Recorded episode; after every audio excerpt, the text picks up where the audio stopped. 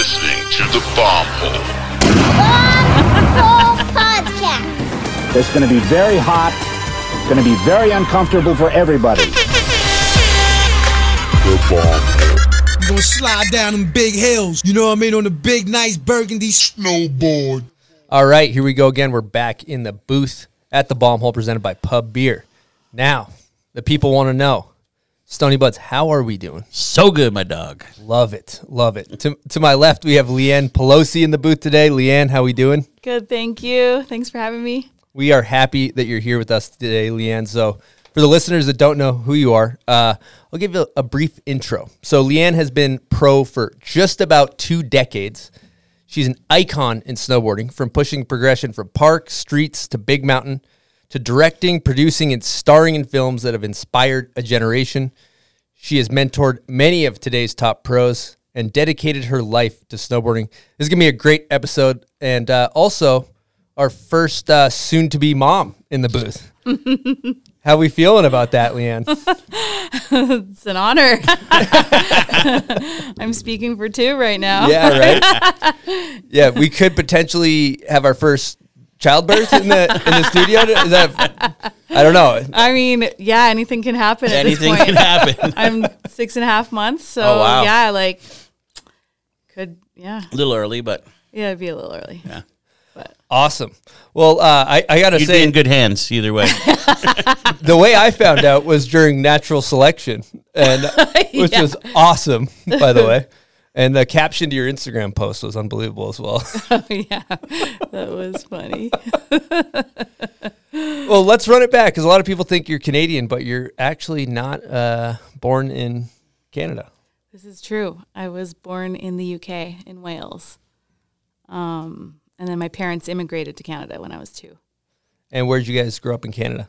Uh, we grew up in Calgary, Alberta, and then I went to school there and university, and then I moved out to Whistler shortly after. Now, I want to know more about your soccer career because I know you were like big time soccer player back in the day, right?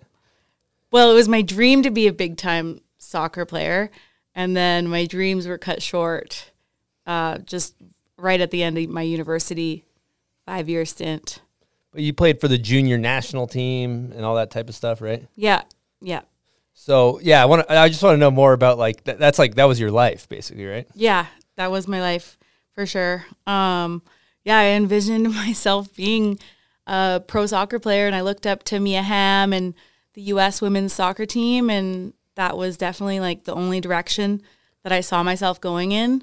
Um, but I did have a passion for snowboarding too, but it just wasn't. I, I didn't see that trajectory for a career in snowboarding at that point. Um, but soccer was like organized. There was like a plan to get to a certain level, and yeah, I was on the junior national team, and then tragedy s- struck, and I got into a big car accident.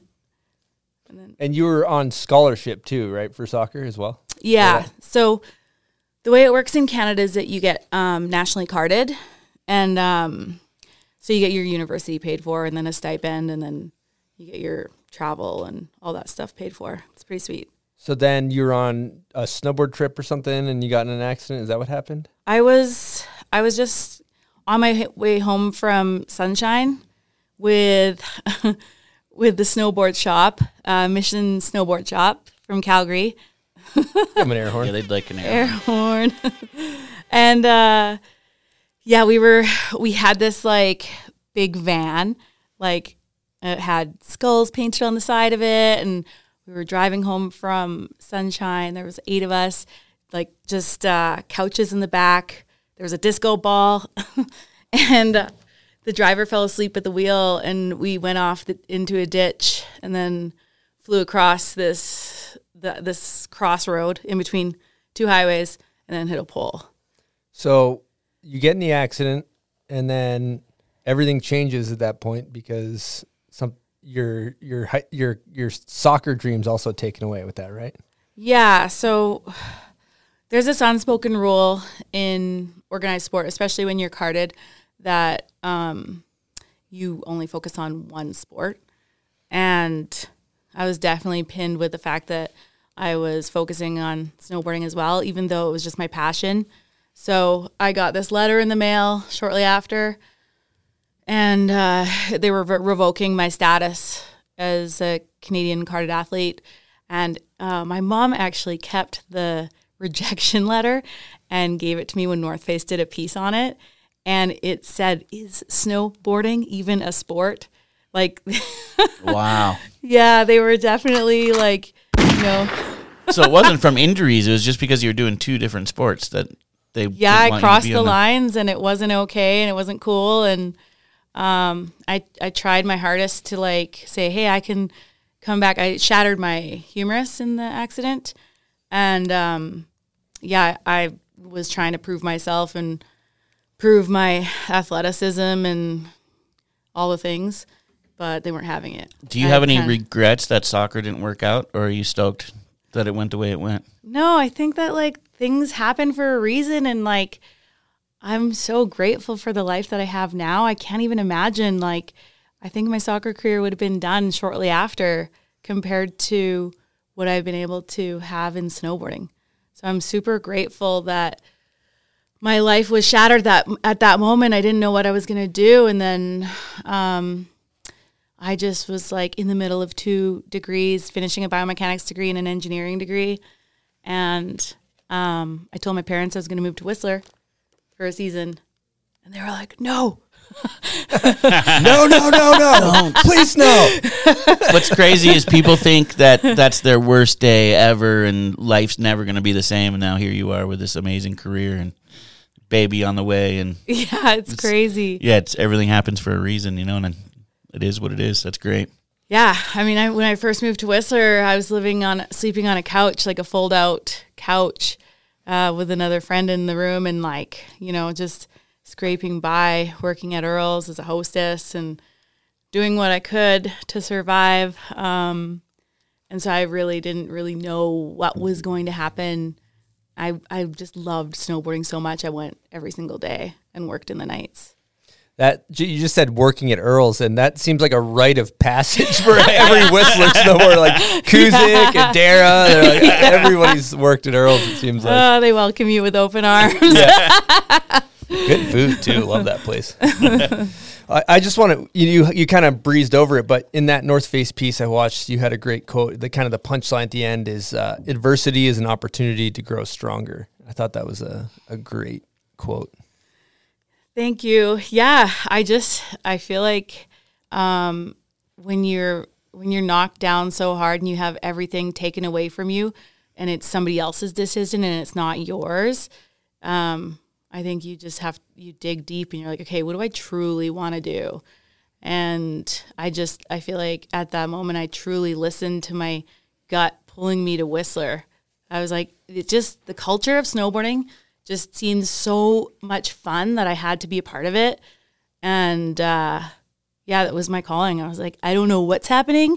I know I'm leaving my biomechanics degree and I might not finish my engineering degree. Uh, I actually never finished the engineering.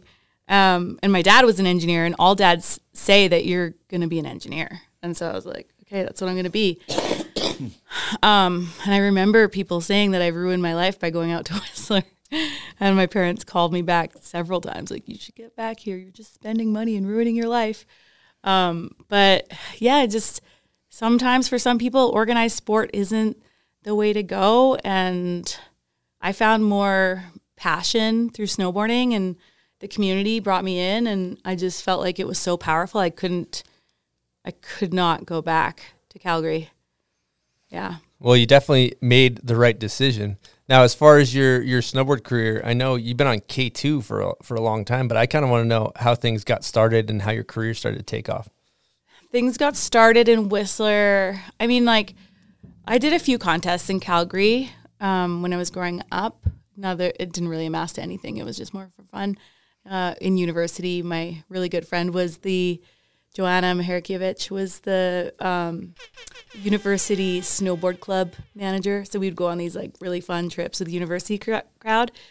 But um, I, I would say my snowboard career in Canada, like if you want to be a professional snowboarder, you go to Whistler. That's where the industry is. And um, that's not exactly what my intention was. I was just kind of going to relieve steam from this my life disaster. But when I got to Whistler, um, I just snowboarded every day, and I had a handy cam, and me and my roommate just filmed each other, and I put out like a video on snowboard.com and actually Bobby Meeks and Corey Grove saw it.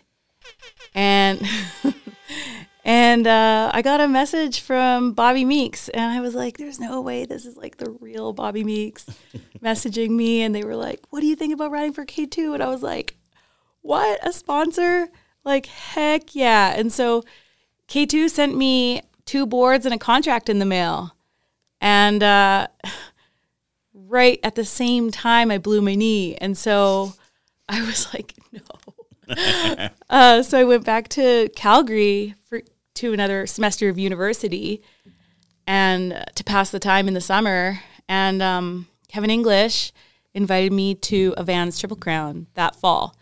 I didn't tell them that I blew my knee because I was so scared to lose that opportunity.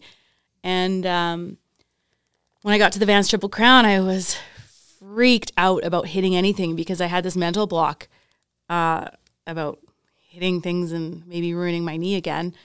And uh, I told Kim Bonsack uh, that I blew my knee. And she's like, Oh, you can tell us that you blew your knee. It's totally okay.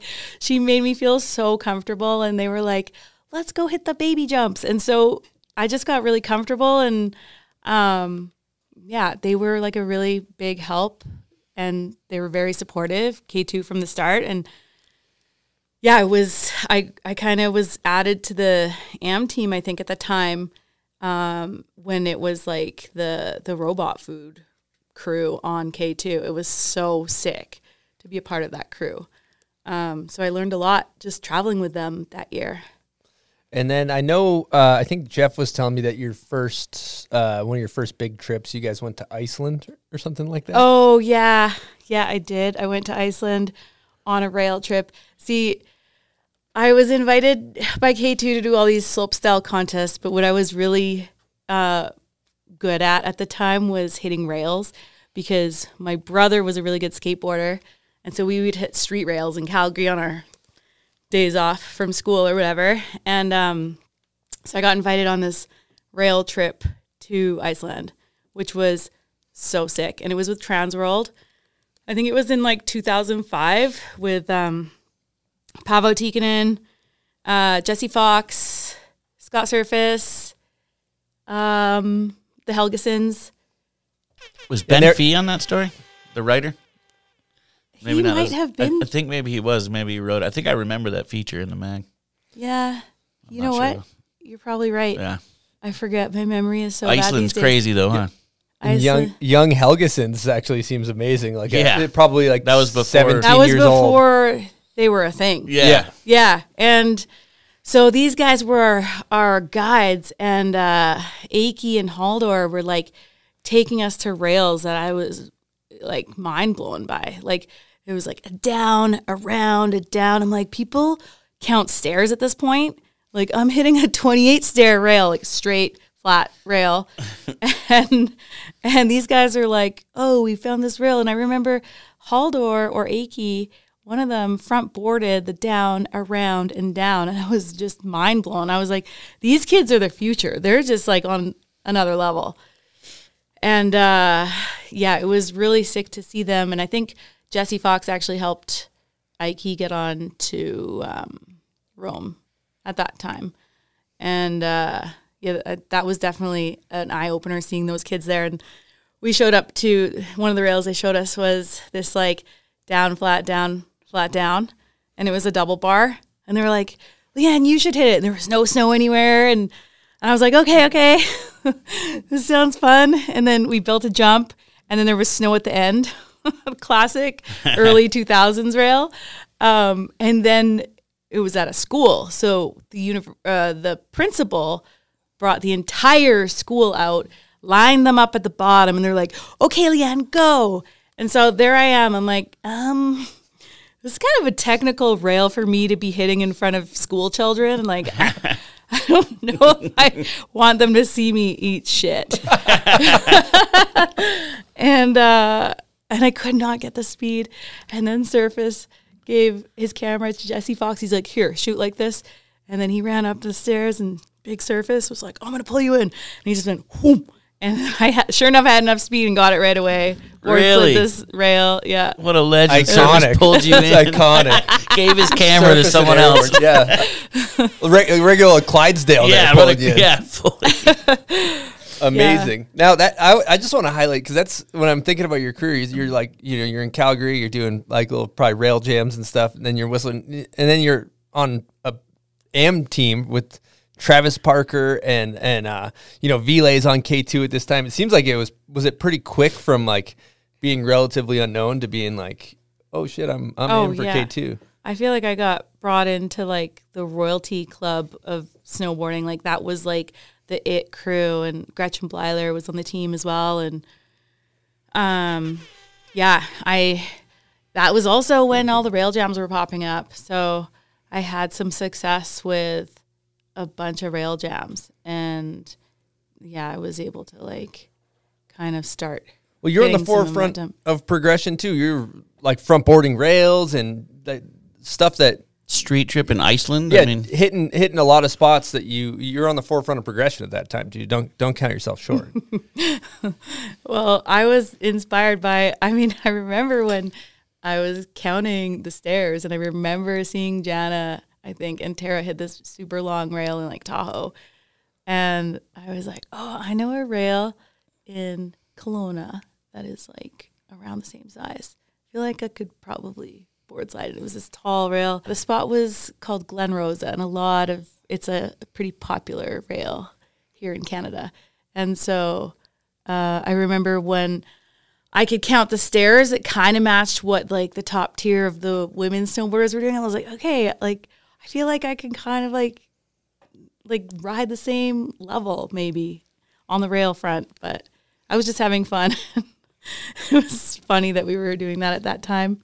Sounds like a banger. But uh, in regards to some early days snowboarding stuff, we have a guest question from none other than Spencer O'Brien. Here we go. What up, Bombhole? Hey, E-Stone. Hey, Grenier. Thanks so much for having me on today. Really excited to get to ask Leanne a question. She's one of my favorite people and has been a huge mentor to me for many years, really since the very beginning of my career.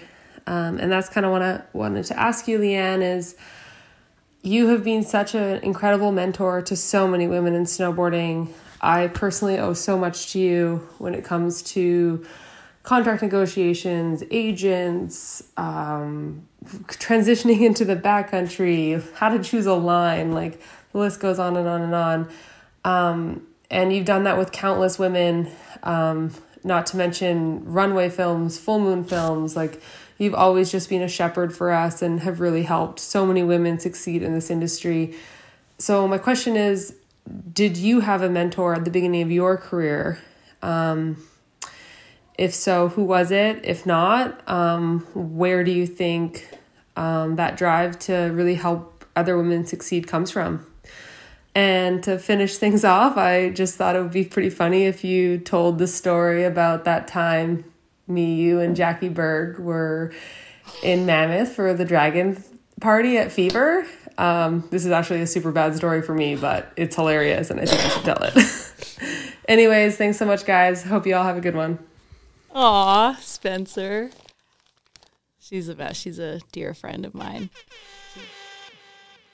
Um, okay, that story, if she wants me to tell that story, I can't believe she even remembers the club name. But we were in Mammoth for some contest and it was just it was in the era, you know, like the partying and the snowboarding, it kind of went hand in hand and and Spencer was like a super grom and I think like I was doing the worm on the dance floor and I broke my chin that night and doing the worm. oh yeah. It's a respectable move. Slap get some respect chin on strap. that. Yeah. Chin I don't strap think for the I've worm. Done one since then. I had a black chin for a few weeks. Um, but I see Spencer and she's so drunk and see her in the bathroom and she just like looks at herself and just vomits straight into the mirror. Oh, And I was like, oh my God, do it again. I grab my phone and I'm like, Do it again. I just I could I was just awestruck by like seeing it was just unimaginable seeing someone puke to themselves. Yeah, I've never, really never heard of anyone doing that. no. Yeah, we got in a little bit of trouble. Um, I think Jackie, after that, Jackie got into an argument with the bouncer, and there was like some spitting going on. It was bad. Yikes. We got kicked off Okay. out, and It sounds yeah. like it's one of uh, those things I'd like classic old forget. days. Yeah, old Yeah. days of snowboarding. Yeah. And then her other question was, who were your mentors? Oh, mentors. Um, mentorship. I would say when I moved to Whistler, I didn't necessarily have like female mentors, but um, Jeff and Kevin Sansalone and those guys would were definitely helping me out. And I remember Kevin Sansalone gave me my first pair of dragon goggles and linked me up with Dave Burney um, to get kind of hooked up. And I bought a snowmobile, and this is when Jeff and I were like kind of hanging, and we weren't really together yet. But uh, he was trying really hard, and he was like, he's like, "Who's taking you snowmobiling?" And I'm like, "You." Like obviously, come on. and then, and then, uh, but he was also like on his own path, trying to be a snowboarder, and so he would take me off, or he would take me out to the backcountry on his days off, and I kind of slowly learned through him. And um, yeah, I kind of just remember that was a great big help because I I did not have a crew, and I relied on the guys to take me out. Um, and I remember seeing there was like Victoria Jealouse and Annie kind of pursuing the backcountry in our area. Um, but they were so hooked up and so super pro at the time. And I just felt like, yeah, I, I wanted to do that, but I didn't know how. And so I definitely looked up to Jeff and uh, the skids. The skids. and but yeah, I, I feel like uh, turning that into passing on knowledge. I feel like when you're younger, uh, you need like you need somebody, you need community, you need a mentorship. That's how you get somewhere in this sport. There's no other way, and uh, it's. I always felt like a responsibility to pass it on. And also, I have felt rejection in snowboarding big time, just being a female. And um, I think for me, having a creative outlet was filmmaking. And I, I tried to turn that energy into a positive, like that feeling uh, neglected from, you know, maybe the boys' club sometimes. I was like, all right, this is, I know what to do. Get a camera, get a crew, make my own crew, and start the filmmaking stuff. So I think that's kind of where my energy uh, or my passion for giving back came from. Well said. Well said. I have a Patreon question. Yeah, fired up. This is from uh, Thomas McGrath. And uh, if anyone watching wants a chance to uh, send in a question like Thomas says, check out patreon.com, look up the bomb hole, and you will have a chance. What was it like coming up in the golden era of snowboarding? And what do you think is the major difference of the IG era of snowboarding? And what do you think the pros and cons of both are? Oh, good question. Multi, that's probably like yeah, several layers deep. Um, it was amazing coming up in the early 2000s of snowboarding. There was so much energy being put towards snowboarding. There were so many icons of, of snowboarding made at that time. And I feel like at that time, um, you could also do it all. You could compete, you could film, you could do everything. It was kind of like uh, not as specialized of a sport as it is now. And so it was really fun because you were always doing something different. I was filming on a rail trip in between contests. Um, and I had the support of the sponsors. I think the sponsors were doing a lot more for the riders in curating these like iconic images. You were getting ads, and there was like these so many magazines, and so there were certain riders that were just blown up at the time. And I think um, there's pros and cons. I think the pro is that the athlete didn't have to do a ton of stuff on the computer side.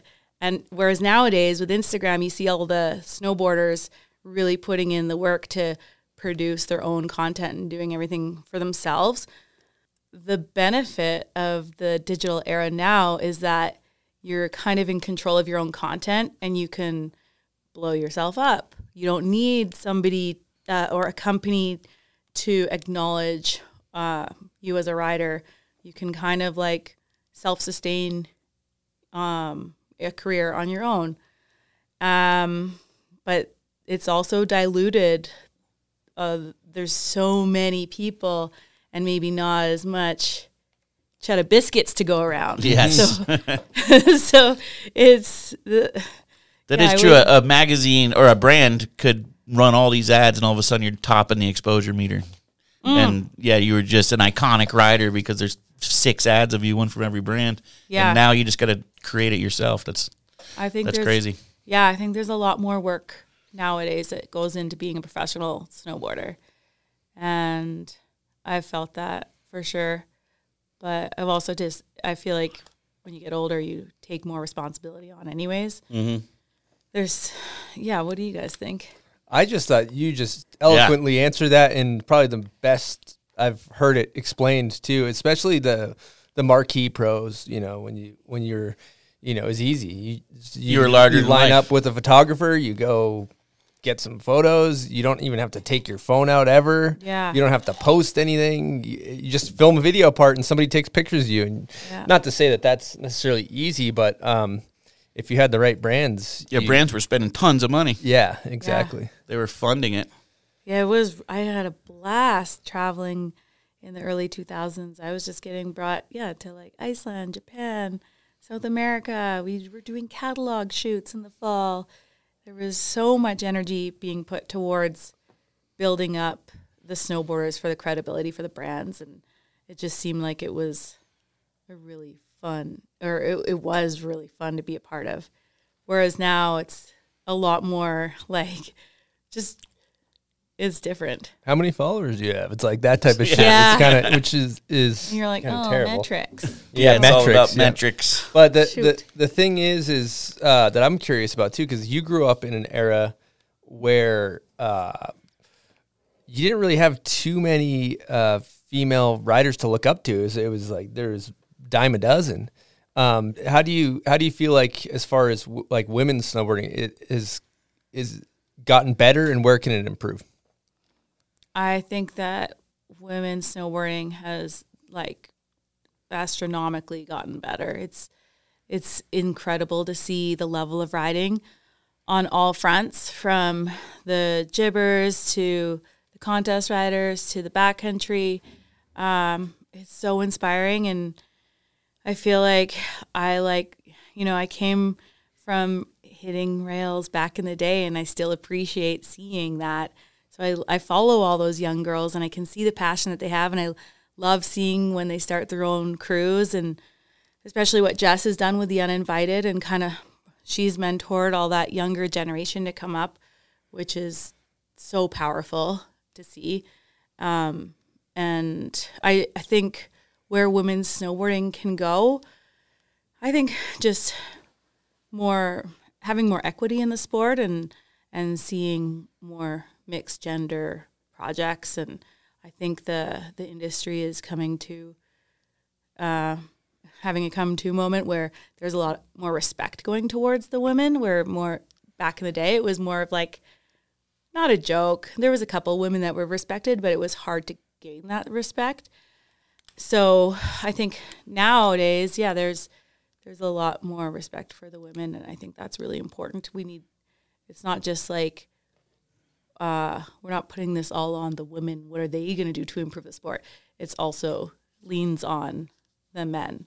So we need to have an inclusive sport for everybody to get lifted up. So I think, yeah, I think we're in a good place right now. And even seeing like the progression of the contest world and seeing Travis Rice as the natural selection, there's lots going on in every single aspect of snowboarding. So I think it's an exciting time. Yeah, good to good to know it's that the the ship's at least heading in the right direction. And Yeah. uh, um, that being said, too, I, I kind of want to run back to mentorship too because I think that's a fascinating thing, and it speaks to your character because a lot of a lot of like even you know if I'm speaking for older maybe older men in snowboarding, maybe they don't want to like mentor the younger guys because they see them as a threat. You know, they might see they might see Oh. the younger generation as a threat coming to take food off of their plate. And I just I just admire the the mentorship from you know the the older generation saying, "Hey, come on, I'll show you how to do it." Like you heard Spencer say, taught me how to negotiate contracts in the industry and all these things. And and uh, I don't know. I mean, it, I, I guess you kind of touched on it, but I, I want you to kind of maybe elaborate on what what drives you to do that. I just feel so much purpose to help the next generation because, like, or not even the next generation. Spencer's like right there with me, but I, um, I don't know. I I feel like there's a lot of fulfillment when, like, I can share knowledge because I really appreciated people sharing knowledge with me. Um, I was like a, a sponge trying to navigate how to be a pro snowboarder. It's really difficult when you have no idea, like the connections you need to make. Like how do you how do you negotiate a contract without an agent? Do you need an agent? Like all these things. So when I see somebody uh, coming up that is yearning for that kind of information, I'm I'll gladly share it, and I think it helps all of us, kind of, you know. Well said. And furthermore, uh, you know, if you could go back and give advice to, you know, a young Leanne Pelosi, what, what or or for that matter, a, a young snowboarder coming up, what advice do you have? advice that I could have used when I was coming up. Um, I was kind of what I saw in the media uh, in snowboarding is what I felt like I needed to fit a mold. And I realized as I got older that I don't need to fit a mold and I can just be myself. And uh, I feel like I realized this late in my career. um, you know, I would I was stuck doing X Games contests and slopestyle, and I really didn't truly love doing that. I wanted to be in the backcountry. And when I finally left the whole contest scene, I was like, okay, it felt so good. And um, also, in addition, like I felt like I had to hit these big cheese wedges.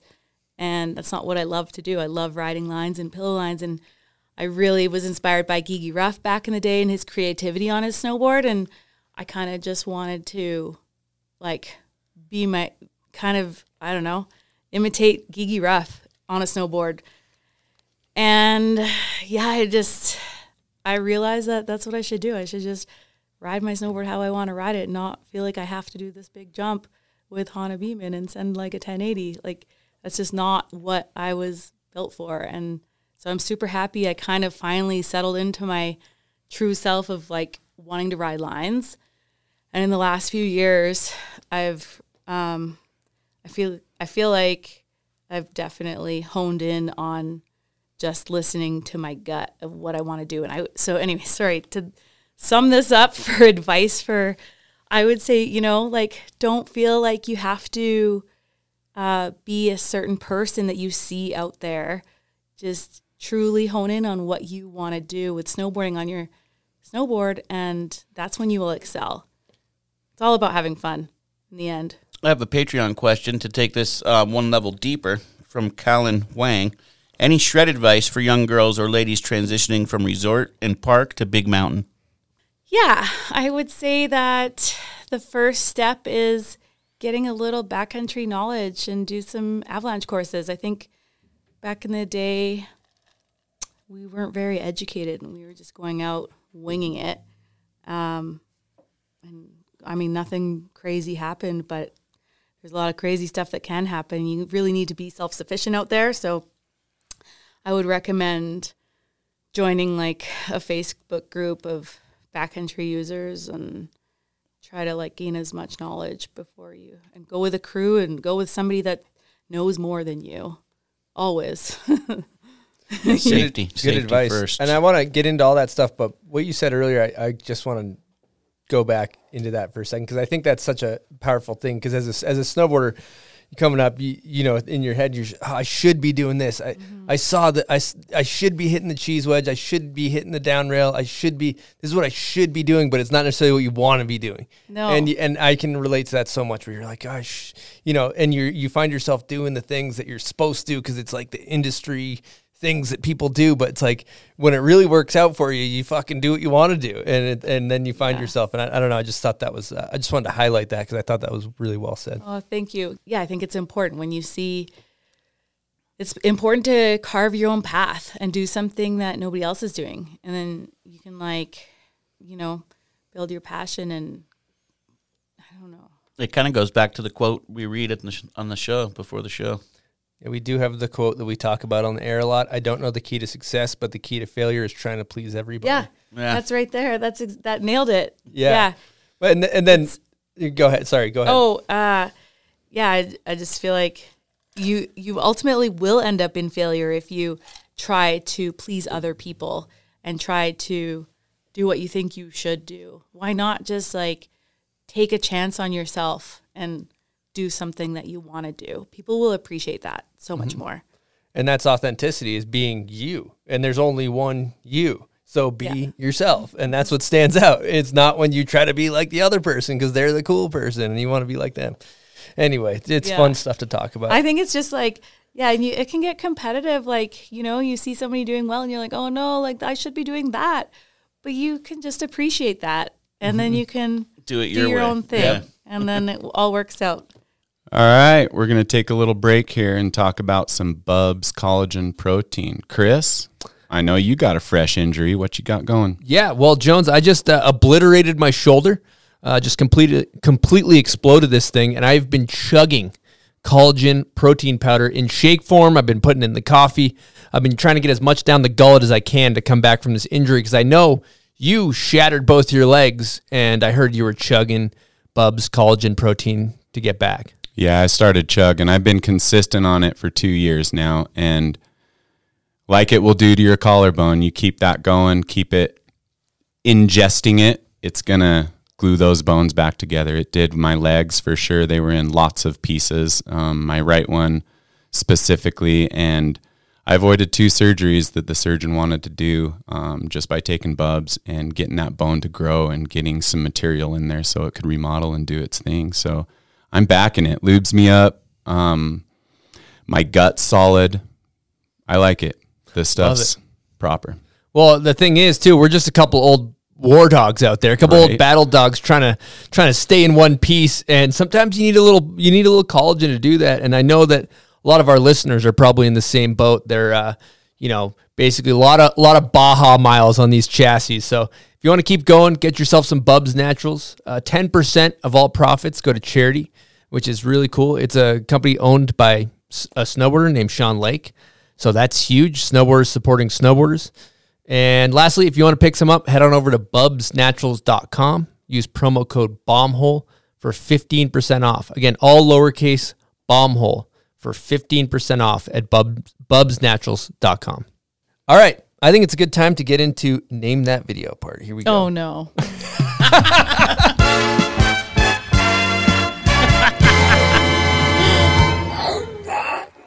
Should have asked me this ten years ago. Name that video part is presented by uh, our Patreon. We are a podcast funded by the people, you guys. So major shout out to our Patreon members. Let's give them an air horn.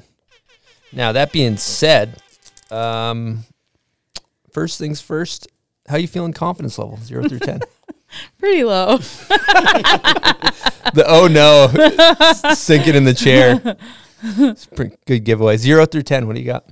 Uh, four. Or That's pretty strong, Is actually. it? Is Yeah. it? respectable, yeah.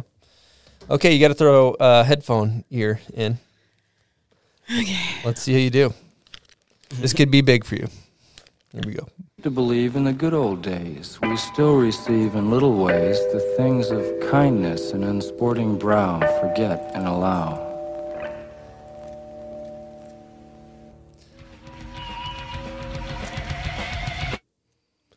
Well, uh, you're gonna have to get mad at your partner for that one because he helped me tee that up. You know, it's so- funny. She sent me some, like maybe some things she watched. I forgot to send them to him. Sorry Oh. about that. Um, You could maybe do like some So crumbles. it's on, it's on him. is Yeah. this where I get to call a friend? this is a Yeah, phone a friend. phone a this is, friend a- for this hints. is like a lifeline. Uh, like you know, who wants to be a millionaire? Yeah. yeah, I'd like to use one of my lifelines. I'd like to use one You of could those. use Jeff. Jeff. I didn't hear it. Well, come listen to it. that's Come right. listen to He- it. he You- can't hear maybe c- c- throw the headphones on. We got Jeff Keenan in the studio, live audience. Probably his today. video part. All right, here we go. To believe in the good old days, we still receive in little ways the things of kindness. It seems very sporting Vulcan-y. Forget. That you're on the you're on the right mm. track. You're you're on the right track. Do I? I was there? No, I wasn't there. No, you saying. Oh, i- the garden? Yes, you oh. got it. That was one of the ones. Yes, there it is. You got it right. That's a win. That is a win. And you got yourself a bomb hole prize pack. Oh, thank you guys. I think I don't know what's in there. Jules packed that Oh, thing. sick. I packed that one Oh, you, personally. oh, you did? Oh, It's a my bad. Personal It's a personal package. We got a bomb hole hat Nice. Thank you. available guys. at bombhole. we got a com. mug, a Yeah, there's a hoodie. mug. Use promo code Leanne Pelosi forty for forty percent off. Just kidding, that doesn't exist. um, no, uh, but yeah, all that stuff's available. Even the satchel it comes Even in. the satchel. you can save on uh, legit. Plastic bags by using reusable grocery bags uh, branded by the bomb hole. So, uh, that being said, the second part of name that video part. This is for the listeners.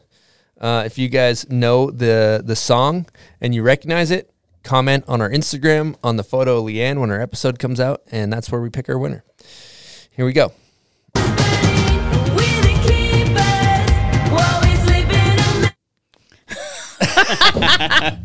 Okay. Thank you guys for playing in that video part.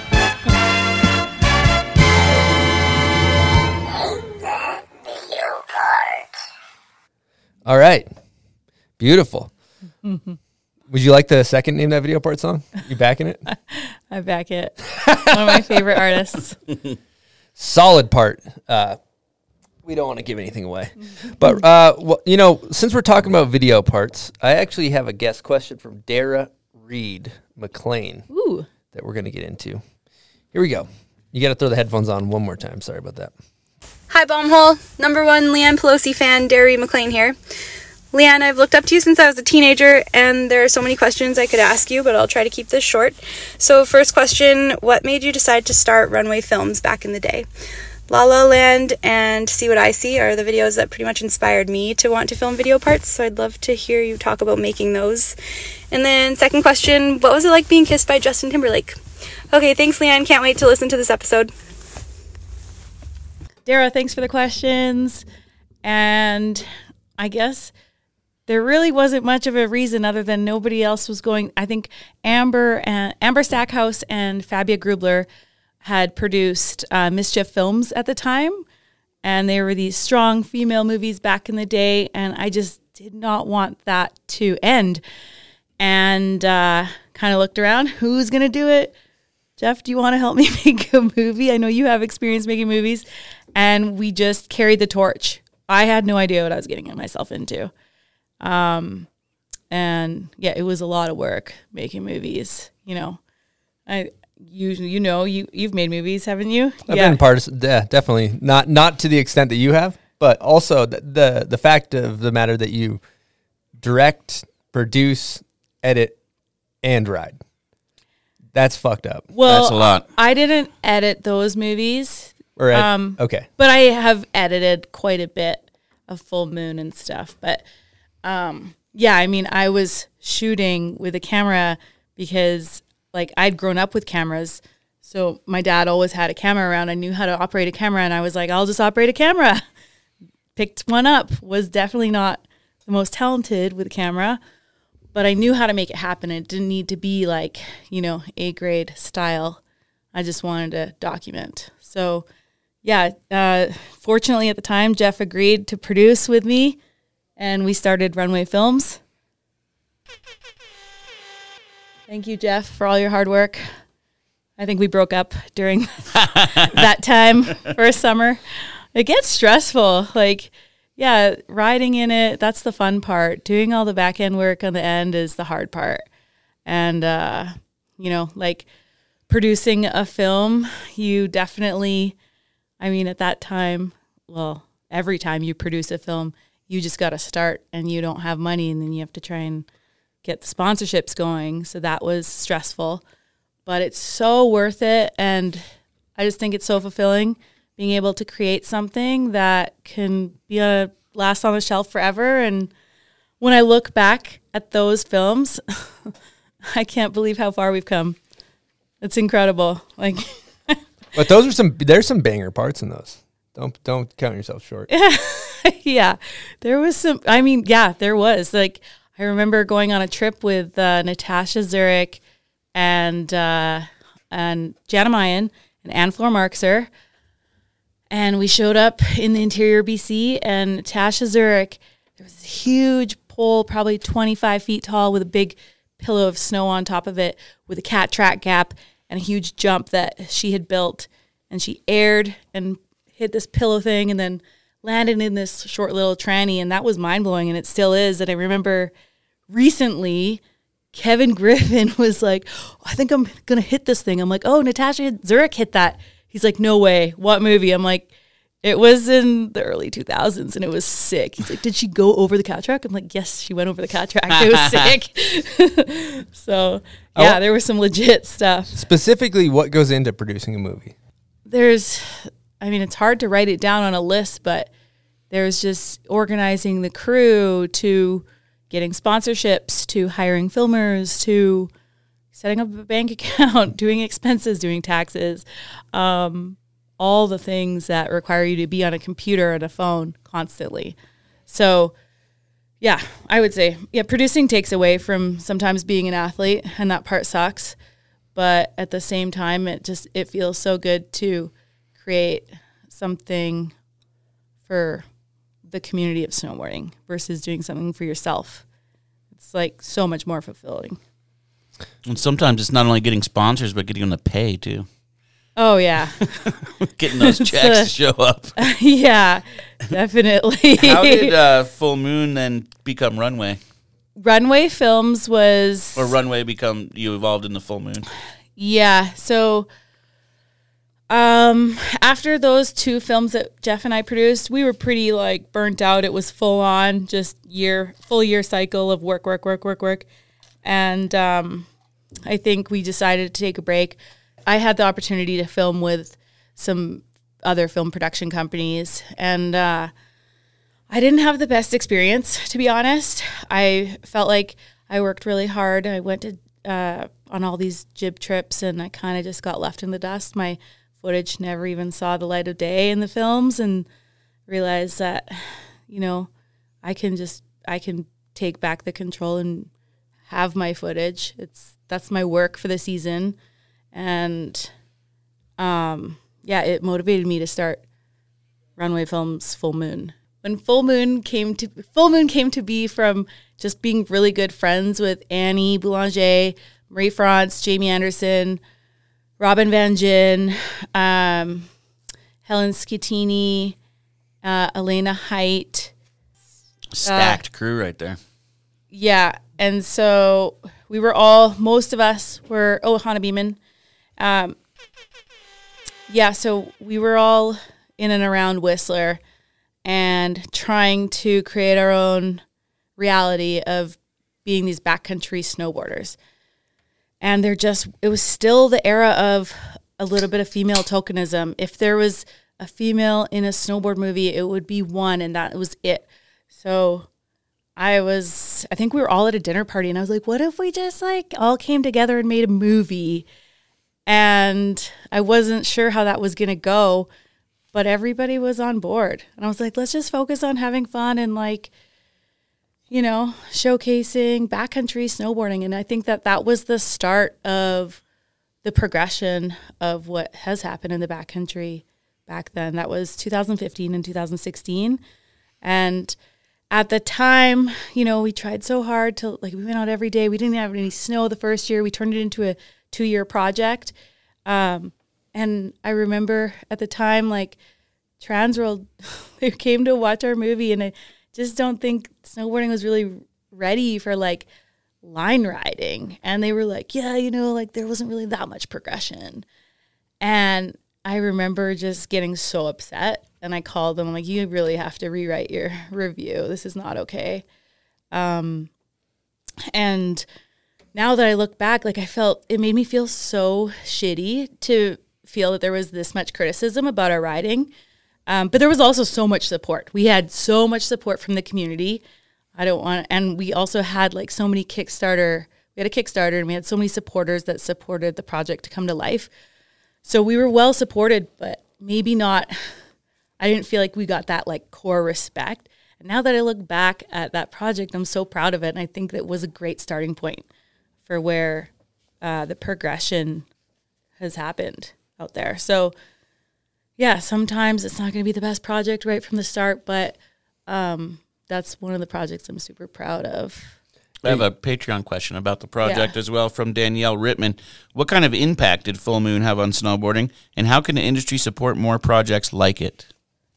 I think Full Moon was just a step in a, a different direction. You know, when we talk about like doing what, uh, conforming to what we see and what we think we need to do, there wasn't really an outlet for women in the backcountry realm of snowboarding at that time as a whole. And so I think Full Moon helped create an opportunity for more women to get involved and see that there was a route to do that and not just the contest. So, um, yeah, I think that at that I would have loved to do like a full moon too. It was honestly just so much work. I was still like working on it the year after. And I think where we're at now with snowboarding, I would love to produce another film in the backcountry. I think there's a whole new crop of riders that are very well versed. You've got Zoe, Spencer, all these other Jamie Anderson, like all these Hailey Langland, uh, Anna Gasser, um, Darrah Reid, like all these women that are just like doing it. And it would be rad to see that all come together in a film. I would love to see that. Yeah, that'd be that'd be amazing. And another thing too to talk about is the learning curve of writing lines. You know, because there's there's a huge fucking learning curve with that. Even you know, speaking of myself, like drop in, it's like white out myself, lose where I'm at, like fucking. I just gave up. Honestly, I literally gave up. I'm like, this shit's fucked.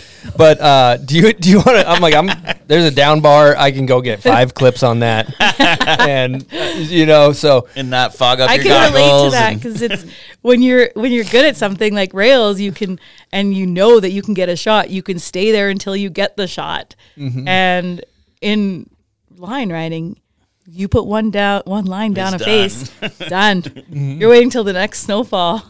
and so sunny it's day. Who knows how long it might be up where Yeah. you live? Yeah. and knowing where you are you are on the slope when you drop in you look at it from the bottom and you come down you're like wait where what am i supposed to jump off where am i this is Yeah, where this am I is way oh th- i thought this was 20 feet this is 40 feet oh shit yeah so how is how is like that learning curve the learning curve of riding lines is very slow and monotonous and painful and like you've got to put so much time into being in the mountains and just getting comfortable in riding like big terrain and riding it safely. And yeah it's just a lot of memorization uh, reverse memorization. You're like hey where that tree is there's a blind knoll so i should know that it's blind but don't still don't slow down there. You know like you have to have all these mental cues when you're riding a line to nail it because if you stutter at all it's just like not a shot. So yeah it's it definitely you gotta i think flow power speed and confidence are what you need to nail a line. And uh, it takes a long time. It's so easy to mess it up. What about some of the other uh, trials and tribulations of backcountry snowboarding that the, maybe the average resort goer doesn't see with like just getting the damn snowmobiles to the fucking location can be a problem at times. Oh yeah that was years in the making. Like, Years just in the making. just learning. I mean i got my snowmobile in like 2005 uh, kind of when jeff and i started hanging out and he started taking me out and then uh, for four years i was scared shitless of sledding.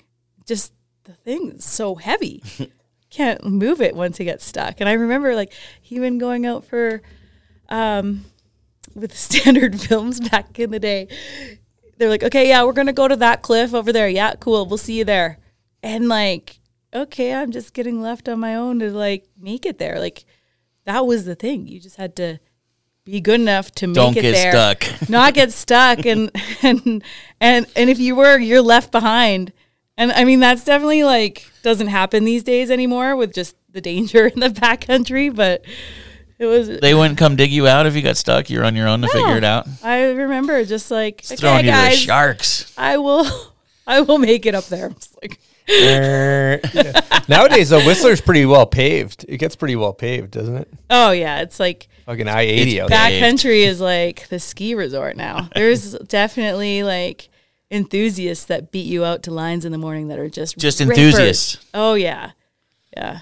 And we're like, damn it, we They're not here. shooting or anything, or maybe they're on GoPro or something. No, there's some really damn good rippers in Whistler, and we got beat by them a few times. Well, they just buy a sled so they don't have to go to the resort Yeah, to get the best power. yeah. Whistler's busy. It's very busy, and so the backcountry is definitely. Are they are these kind of enthusiasts safe and all that? Yeah, Yeah. yeah. Now I want to I want to touch on. I was watching uh, one of your parts in Full Moon, and there's like a quick clip of you getting taken down in a pretty big Avi. And I talked to Jeff. It sounded like you you didn't Oh, get. uh, Defiance. Yeah, yep. Yeah. And you it, it kind of cut, so I didn't know. Did you get fully buried on that? Oh, or was it full moon? It was full moon. Yeah. Okay. Yeah. no, I um I got buried to like here. Wow. Um yeah, that was we were riding a line and uh there was just a wind buffed thin layer and there was this Bergschrund mid slope. Super um like you wouldn't have picked that out. Can you explain what that is for the listeners? A and? Bergschrund is where the glacier, uh, the mountain kind of like recedes from the glacier or the lake or whatever. No, it was the glacier. And uh, so it creates this hole, this gaping hole that's like could go all the way to the ground. And this one went all the way to the rock. It was like 20 feet deep. And when I said 40 viewers and listeners, I meant myself. Actually, I don't even know if I'm saying it right. Bergschrund. There's a little burst. There's a burr. Strum. Use weird, big adjectives to describe snow. You're like, yeah, that's right. yeah, so there was that, and that created an instability because it was the the slope was unsupported then because there was this like hole at the bottom of the slope, and so I did these like I dug in deep, did two big turns, and then boof, the whole slope just cracked. Uh, it wasn't very deep, but I remember seeing this hole. I had no time to think, and I just I caught my front edge, my nose, and just flipped right over it. But then the whole slope was coming down on top of me, and so that was pretty scary. But you could have went was- in the hole. I could have gone in the Yeah, hole, Jeez. and I just made it over. Usually, the Bergschrunds are higher on the top and lower on the bottom, so you generally would fly over them. But Ah. sometimes they get big, Yeah. and they're like catcher's mitt, where it's like And you don't know how deep You're they can be. Huh? in. Wow. yeah, and, and it would have been really dangerous if I fell in. Yeah, you need someone with ropes to come in there. And you talk about Yeah. confidence. I mean, that'll shatter your backcountry confidence right there huh, when when I get an avalanche, huh? yeah, the filmers were freaking out because they didn't really have eyes on me, and I was just like, "This is happening. This is the first time this happened to me." I was like, you know, swimming, couldn't really do it, and I had got this like anchor attached to my feet. Uh, I don't think I had time. I don't even think I had like an airbag at that time, and so yeah, I was just hoping to stay up. Now I want to talk about. Uh, you are a, a certified guide here in the states, tail guide in Canada, right? Oh, tail guide. Yeah. I've been doing some uh, educational courses the last few years, mainly just for my own safety and being self sufficient out there. I don't know what that will transpire into, but um, yeah, it's been super interesting learning some snow science in Canada and taking some courses and kind of taking that path. I just feel like that's the right thing to do, especially when getting into bigger terrain. Yeah, well said. And then your, you know, your friends' lives are in better hands by doing that, right? That's the thing you don't think about is like you're dependent on how fast your friends can dig you out and know how to use their equipment, whether you live or die in a lot of those situations. Yeah, it really helps to do training, and I definitely commend Baldface for doing that uh, avalanche safety course. Done that twice as well. It's just the more practice you get, the better you are. Like I've been in a position when I was with Victor de Le Rue and Jake Lovell, and we had quite the spicy trip in Whistler for this North Face movie, Defiance. And uh, I witnessed I thought I was witnessing Victor get into an avalanche and not make it out. He went over something so big, probably 60 feet of like three cliffs, disappeared. We saw two avalanche uh, paths go down. We didn't know which one he was. And in my head, it was just like all these things come to mind. And it's like, okay, this training has helped because I know what I'm going to do next. Eyes on him. We were communicating, like we were ready to go. And then we see him pop out at the last second, this orange little speck. And he had triggered his airbag and gets on the mic. He's like, I thought I was going to die. I'm like, we did too. Wow. Oh so That's terrifying. crazy. Two different Avi paths like that. Wow. Yeah, it was just a really big unsupported slope with cliffs all below it, and he was riding these nice line, this nice line, and and then it just went. The storm slab went deep, and it went over the cliffs, and it was kind of just like undulating terrain, so it went in two different directions. That was really scary because we had two problems. Then, Yeah. which way? And it was just Jake and I at the top. And Wow. we were kind of like, okay, where are you going to go? Where am I going to go? So you would have just split up. That would have been Kind the only of. option. Huh? Yeah. That's that's hectic. Scary. And then yeah. heli, and then in the heli, there's a photographer, filmer. Uh, And a They were just off on different. Oh, they're they were like across the valley. Yeah. So you guys Yeah. would have been the fastest to get to them, huh? Yep. Hectic. All right, we're going to take a quick break and talk to you guys about spyoptic.com. Now, summer is almost here. And you know what you need for summer is some eye protectors, some sunglasses. So, good news is Spy has all kinds of new killer styles out there to keep you looking fresh all summer long. You can shop the new 70s inspired hotspot and the 90s inspired hangout, both made from 50% plant based materials, along with the entire sunglass line at spyoptic.com.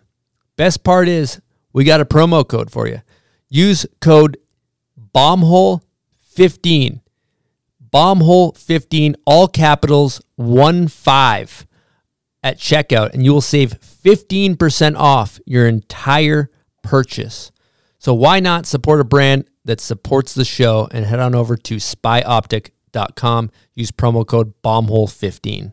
Well, buds, I think it could be a good time to transition to the uh, the pub beer crap shoot. What do you think about that? Do it. Okay.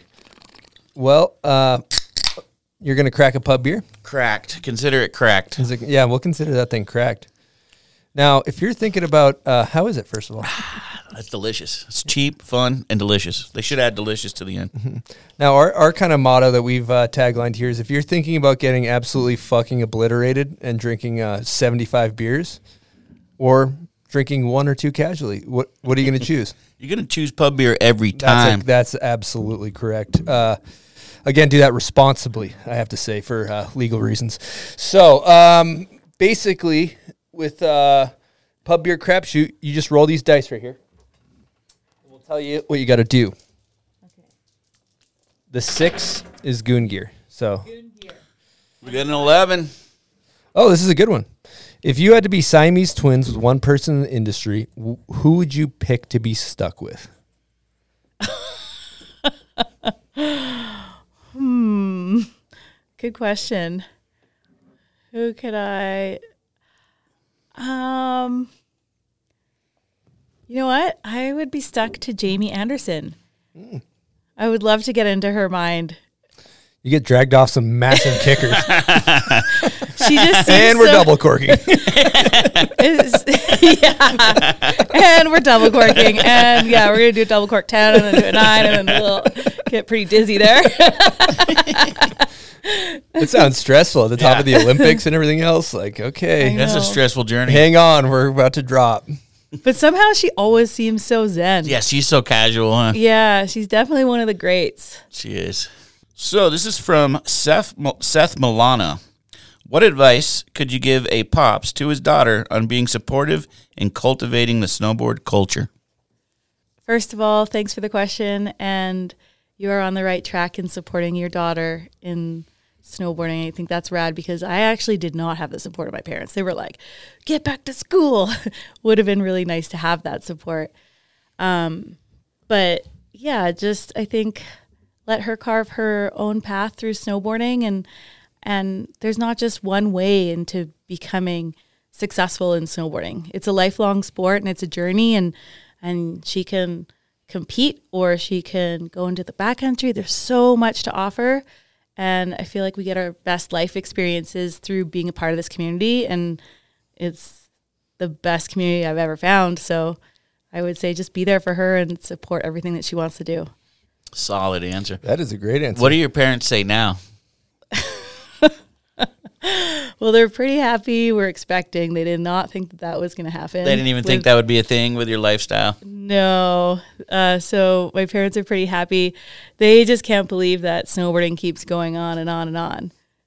And to be honest, like either can I. I'm so grateful that I've been able to have longevity in this sport. Um, but I would attribute that just to the fact that, like I was saying before, is there's so many aspects to snowboarding and so many different directions you can go in. Um, the key to having longevity is just evolving and I definitely feel like the sky is the limit in in backcountry snowboarding. So That's awesome. And th- you look at your career, you're coming up on two decades. And that's, you know, I, I had some notes I wanted to talk about about that too. Is like you just you've reinvented yourself from jib jib jams to park riding to video parts to backcountry and and uh yeah, I don't know. I just want to kind of highlight that because th- does that keep it fun when you're when you're doing something new and you're evolving? thank you for those comments. I yeah, I think it's just like it's just really fun to always build on like you've you do something and then you like look around oh there's this other thing to do like I just think um yeah, it gets I I don't think I could have been hitting the streets and until this point. See, that's you know you know that Yeah. that's where I, you and I differ. I want to be like 80 years old on a street trip. You know what I mean? Just That's like epic. just kind of like back tacoing handrails with like gray But hair. you can't you know? be like 80 and progressing, but you could be up ripping powder lines at not point. 80, but yeah. I mean, it's also what's accessible to you. Like, you've got the most amazing arena for street riding, probably right around here and all around the states. Like, where I live in Whistler, what stands out is the backcountry. And so, for me to go on a rail trip, I'd have to go to Montreal. And yeah, I just, I've like somehow stepped away with that. But I do appreciate watching and seeing the progression of it. So cool. When I take it back, Mikey's out there progressing. That's Mikey true. LeBlanc. I saw Yeah. some clips. from- Really? he's got a video part coming out that is uh, going to be amazing. Oh, he's so creative. I Yeah. love watching him ride. I saw a little sneak preview of. He's got heaters. He's got heaters. Another thing Jeremy New Jones said because we were too. talking about uh, all uh, AB uh, ABDs already been done. Already tricks. been done. And apparently, uh, Jeremy said that uh, all ABDs are reset once you get past forty. 40. Yeah. Oh, it's true. Full, So full you- reset. It's a full ABDs are reset. Full reset. Spots are Because open. Jeremy was Jeremy said he's like, all right, when that kid turns forty, that's upset. Tell him to go to that spot Yeah. and do his, do that same trick See when how he's, he's in his feeling. forties. Come Yeah. talk to me. and see if he's still got it. and those are true words right there. another thing, going back to the the the, ch- the advice for the parent, I think there's another. Uh, I got another angle I'd like to go where you you actually are really hard on them and you actually disapprove of everything they're doing, Ooh. and then they become professional athletes out of pure spite. Reverse psychology. Yeah, and Oh, it- true. yeah, you Yeah. Kind of you you make them like never give them any approval, so then they're always looking for that, Yeah, and then like they struggling. they're struggling like please dad like approve of what i'm Approve doing my- and, my and, like back i just won the olympics you're like nope not good enough you know? And then they become you got great. silver, you could have got gold. like that's the kind of parenting that I got. Oh, look how it worked out. See, look how it worked out. Worked out great. Spiteboarding is a is a thing for sure. yep. There's a couple different avenues you can Yeah. go with that. Your parents never liked your back lips. actually i did have supportive parents. I think that's why i'm not a i'm not a great you know? You you could have been great. i could have been great. They were too, they were too supportive. That was They a damn they said you were awesome. Yeah. all the time. I'm I'm fucking resentful at them for that. you really feel could bad, have been but- one of the greats. No, they said what you're doing's fine, you know, and Yeah. it's just, it was not true. It was not Hey, good you enough. were successful. You are you are successful. Actually, I, s- I wake up in the morning, I do my mirror uh, shadow puke in a boxing, mirror? I do my shadow boxing and then I, then I projectile vomit Projectile- directly into the projectile mirror. puke at myself. It's my morning routine. Speaking of projectile vomit, vomiting, I know. Uh, with, how's the the pregnancy stuff been going? projectile vomiting. I've heard. I'm I'm not well versed, but I heard that's a thing that Oh, happens. Yeah, it's a thing, and I have had it bad. Damn. Yeah, it's it's usually only lasts uh, twelve weeks. I'm at six and a half months and still feeling sick. So it's Really? just- yeah, it's just it's like if I do not eat, then I'm in for it. Like it's I wake up at four in the morning usually and have cereal or go downstairs and eat pizza and then and I'll go back to bed. I do that too. I'm not pregnant.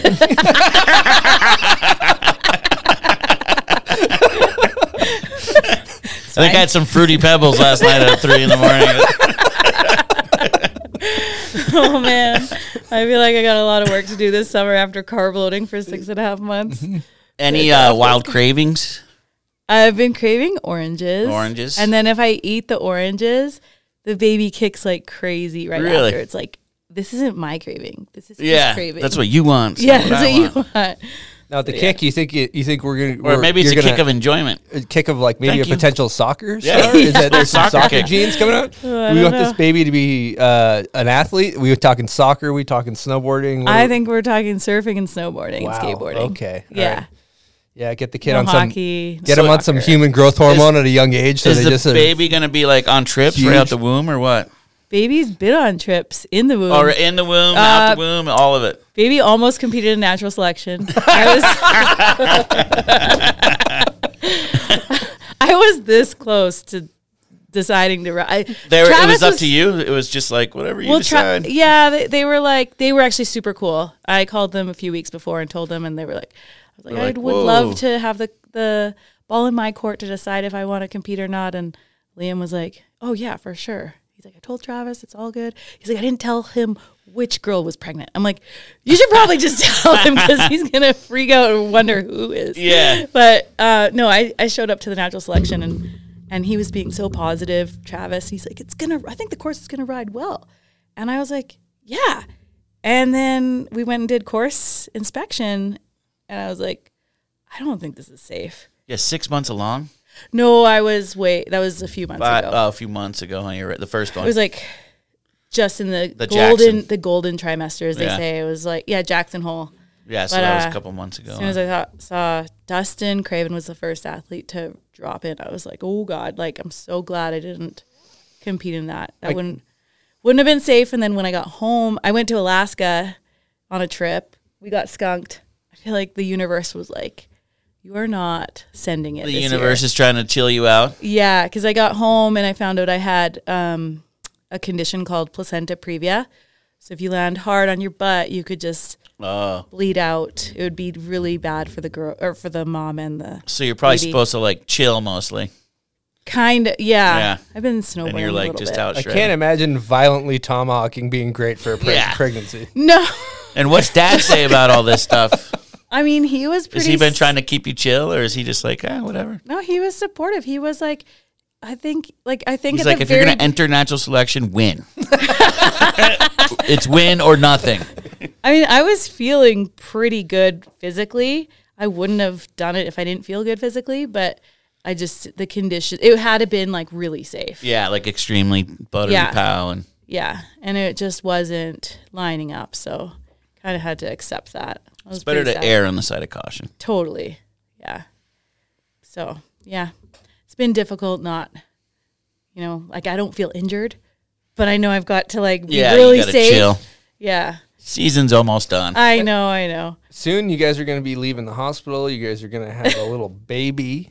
It's like gonna be that's crazy. fucking Little bundle, bundle Yeah. of joy, a bindle of joy, or bundle I of think it's, joy. I would say bundle, but Bundle, Yeah, okay. Bindle's more of a drug reference. Oh, all right, you got that wrong.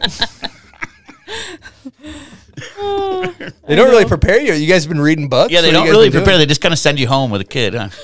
My friend gave me a book. It's what they send you home with a book. Oh, they do. Like, Here you go. yeah. Good luck. It's called Baby's Best Chance. Baby's best chance. That's what it's called. Gotta pick So- that up. Baby's only chance. I've been yeah, I've been flipping through that, and uh, Colleen Quigley actually mailed me a book. She just went through motherhood. Give her an air horn.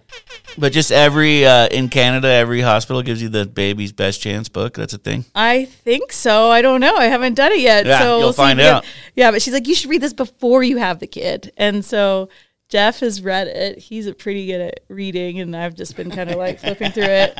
Give me the I really Notes. do need to. Yeah, dude, read it and let me know what they're saying. Is there an audio version? Maybe you catch that, Uh, yeah, I've been listening to podcasts. baby. Pod- But I'm yeah, sure there's a definitely. million. Huh? I was I was not prepared for the. It was a surprise, and so it was definitely not prepared, and I still feel unprepared. I'm like, It was oh, a no. surprise. Were you nervous at first with your career and everything? Yeah, I I was definitely like, oh my god, do we want kids? Do we like what do we want to do? I had like a little bit of a life crisis. I would say the first you get like 3 months to figure it out because 3 months are the most vulnerable time Mhm. of pregnancy and there's so many things that can go wrong. and You have to make all these milestones and we did all the testing, all the things and we're like, okay, if it's healthy, then we're definitely pulling through with this. And sure enough, it was. And so we're like, all right, we're doing this. and It's I'm, on. yeah. And so I I kept it quiet for a little bit. I had a big uh, North Face event and everybody was drinking and everybody's like, why aren't you drinking? And Jess Kimura calls me out at Sushi Village. She's like, what did you find God or something? And I was like, They're just "No, tripping. I'm You're just- not drinking. I'm just on medication. it was so awkward and and then I called uh, my sponsors after and they're like, "We knew it. We knew you were pregnant." I'm like, "You did not." But You're yeah, all on so- medication. It says not to drink on the bottle. It can cause dizziness.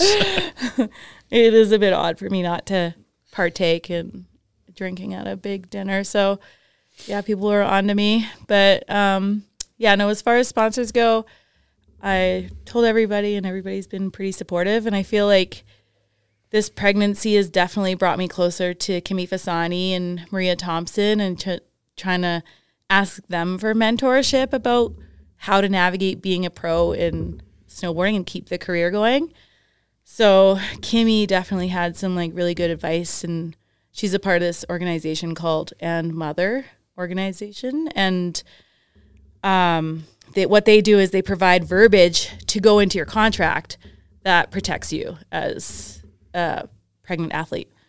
So Wow, that's awesome. That's yeah, badass. It's really cool. I didn't know that existed. That's great for other people to hear. I'm sure too. Yeah, I think it's just it's good to be like, you know, I kind of didn't know if we should like keep it private, and then I was like, you know what, we shouldn't keep this private. We should let everybody know because it would be nice to normalize being an athlete and and being pregnant and also uh, wanting to have a family and continue the professional athlete career.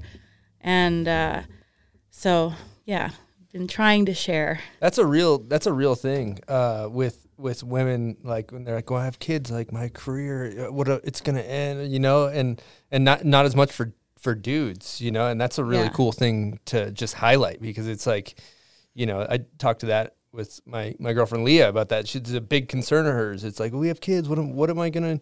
Is my career, you know? And I think that's so cool. The contract negotiations where you can keep that intact. Yeah it's super important. I don't know like for for the most part of my career i never even considered having a family because it wasn't a thing. It was you're either a snowboarder you're not gonna have or if you're gonna be a mom you're piecing out. And until Kimmy Fasani came around recently and continued her, her career i think it's kind of opened everybody's eyes and like yeah i definitely waited to the last minute to do it but i'm super stoked that these women have paved the way for me to be able to continue my career. And um yeah i'm planning on i guess just continuing. Like it's not like i'm losing my passion for snowboarding or my ability. Like it's just i'm out for a little bit and then we'll be back with a little ACL or something. it's like nine month ACL reconstruction, but I can even do more than that. Really like I can actually really bad be, knee. like I can still be in the mountains, which is sweet. So you're still be hellion. Yeah, yeah. I'm. s- I can still ride powder. It just has to be really mellow and it can't fall. But so it's it's a little bit better than an ACL res- Yeah, reconstruction. That's a true story. Well, I I want to get into a hard hitting topic here. Hard hitting. now, um, you know, I think it's cool when I look at yourself and Jeff. You guys have a cool relationship. He seems very supportive. Uh, he's helped produce films. You guys have a little baby on the way. Uh, do you have any little nuggets of information for a uh, good good relationship advice? Do you have any relationship advice for maintaining a, a good relationship? Yeah, I would say that the most important thing that I've learned for keeping this relationship strong is to have our own dep independence. And Jeff and I have always been really respectful of each other's careers, hobbies, all the things. Um, so when he has to go on a trip or do something with his friends, he does that. And like, I think that's kind of kept the fire lit for us for so long. Yeah, there must be a lot of travel, right? Yeah. And For both of you guys. Jeff was like severely busy with Dinosaurs Will Die for so many years. Um, and I, I think like there was a point where I was like, I'm just waiting for you to like be free so that we can go somewhere. He's like, babe, you can go on a trip anytime you want. And I was like, oh, I can? And I feel like that was a moment, the aha moment. I was like, okay, yeah, you know, the more independence we ha- we are able to have while being in the relationship, uh, the stronger it's become. We're just, yeah, we're so trusting of each other. That is a Yeah, that's great. really, really, really, really good advice because I think that that most listeners, myself included, being a listener currently, uh, like can learn a lot from that because there is that that independence where, yeah, you don't realize, oh, I can go on vacation without my significant other work. Yeah, be, the independence things is just a great bullet. Yeah. And sometimes, I mean, last year, Jeff and I worked together for the first time. Well, not for the first time, but it was, uh, it was, it was just us two. He was filming and I was writing. And I kept checking in with him. I'm like, okay, you don't, don't feel like you have to film me because you don't have to film me. If you want to, like, I love this. We're having fun. We would switch off cameras. I'd make sure to take the camera and he'd go ride a line. And so we, we kept it fun.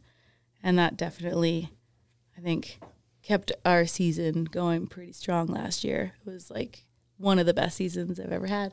And the communication sounds like it was really good, huh? If you're Yeah. checking in with them like that. Yeah. That's crucial. Trust, communication. Yeah. And so now that I'm a little bit out, Jeff's gone on to film other crews this year and he's loving that. So it's good to see him with just doing his own thing.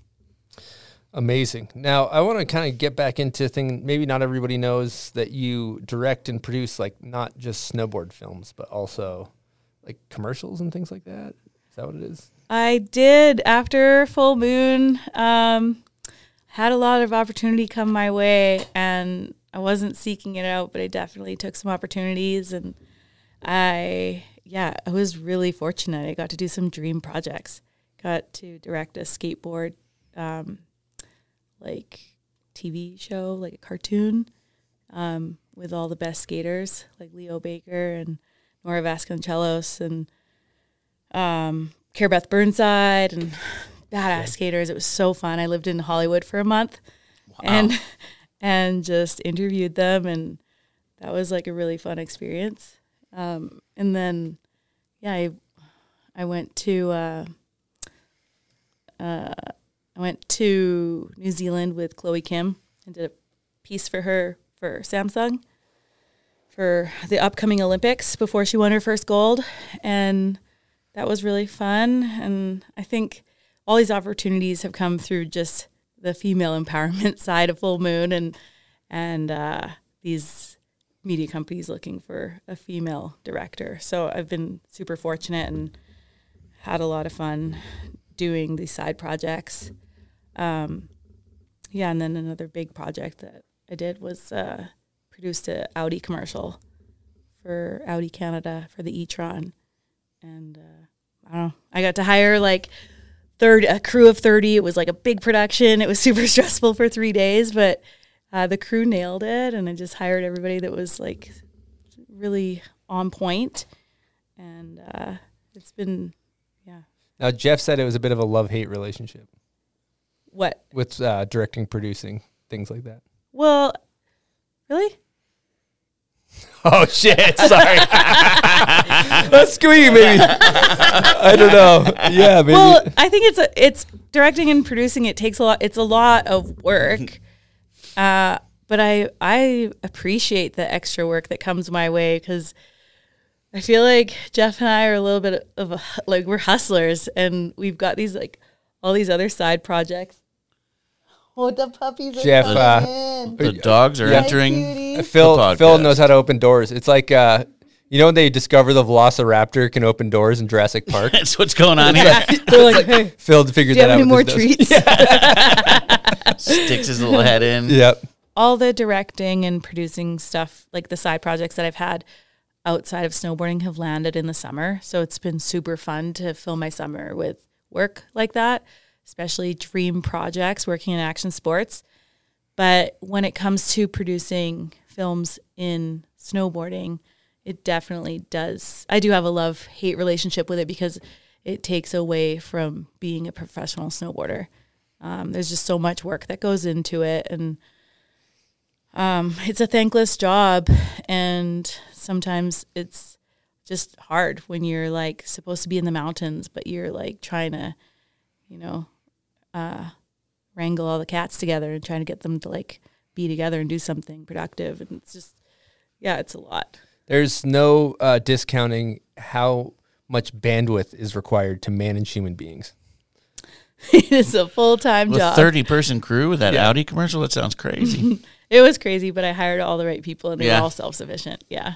was there any action sports tied to that, or was it just a straight up Audi commercial? It was uh no, there was action sports. There was Leah Dawson surfing, Jamie Anderson, Marie France, uh, myself. We're all kind of athletes in it, That's cool. and we did this kind of soul recharge idea.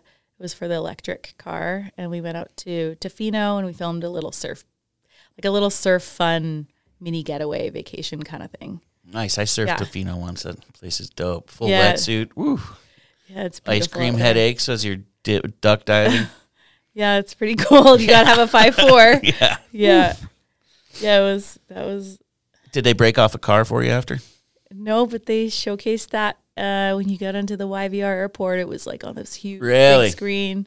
Yeah, it You'd was see your work. That's cool. Yeah, and then they did an interview with us in their Audi magazine. That's awesome. Killer. Well, we almost skipped over uh, another guest question I have. This one is presented by Mountain Dew. We have uh, Mountain Dew athlete showcasing this guest question, and this one's from Red Gerard. Here we go. What snowboard video part would you guys describe as the all-time best?